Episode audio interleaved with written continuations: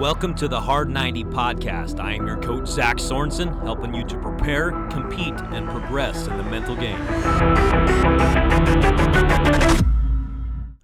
The prepare phase of your mental performance training. So, when I wrote a book titled The Hard 90, the subtitle to that topic was How to Prepare, Compete, and Progress in the Mental Game. And I'm a big believer that there are three phases of your mental performance training the prepare phase, the compete phase, and the progress phase. This week, we're going to talk about the prepare phase, which is what takes place before the competition. This is before your day, before the competition, before your game, or whatever it is that you are training for. It takes place before.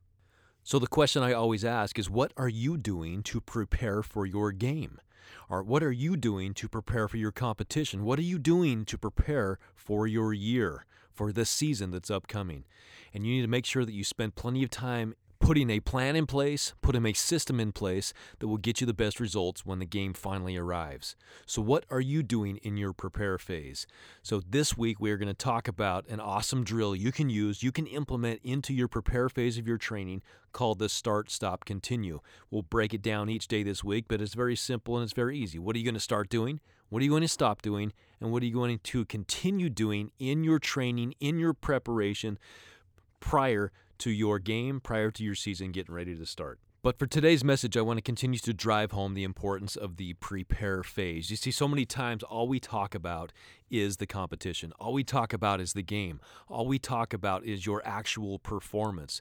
But oftentimes you can't control the results like we've hit so hard in the last couple weeks, uh, the results of your performance. However, the one thing that you can control is your preparation. You can control what you do to prepare yourself for your outing for your game, for your performance. Not the results, but yes, the performance. And here's what's interesting about that. When I have players that go through the mental performance training program and they get to the point where they are confident players, when they are asked why they are more confident now than they were before, they say, that confidence comes from preparation. So it is this phase that is going to give you the edge. It is this phase that is going to give you the competition, sorry, the confidence that you need to be able to execute whatever it is you need to execute in your performance that is coming your way. So I want you to start thinking about your prepare phase. What are you doing in your morning routine to prepare for your day? What are you doing in your off-season routine to prepare for your season? What are you doing morning of game or day of game to get you ready for when the lights come on at 7:10? What does that look like? And if you can't sit down here right now and tell me the things that you're doing to prepare yourself for your day, then you are not taking your prepare phase as seriously as you could, and you're not getting the results, the the potential results that you could be getting based on your prepare phase. Why? Because Confidence comes from preparation. Preparation leads to confidence. Preparation allows you to enter any type of competition, any type of day with that sense of, of, of achievement and readiness that will allow you to get out there and to be your very best self.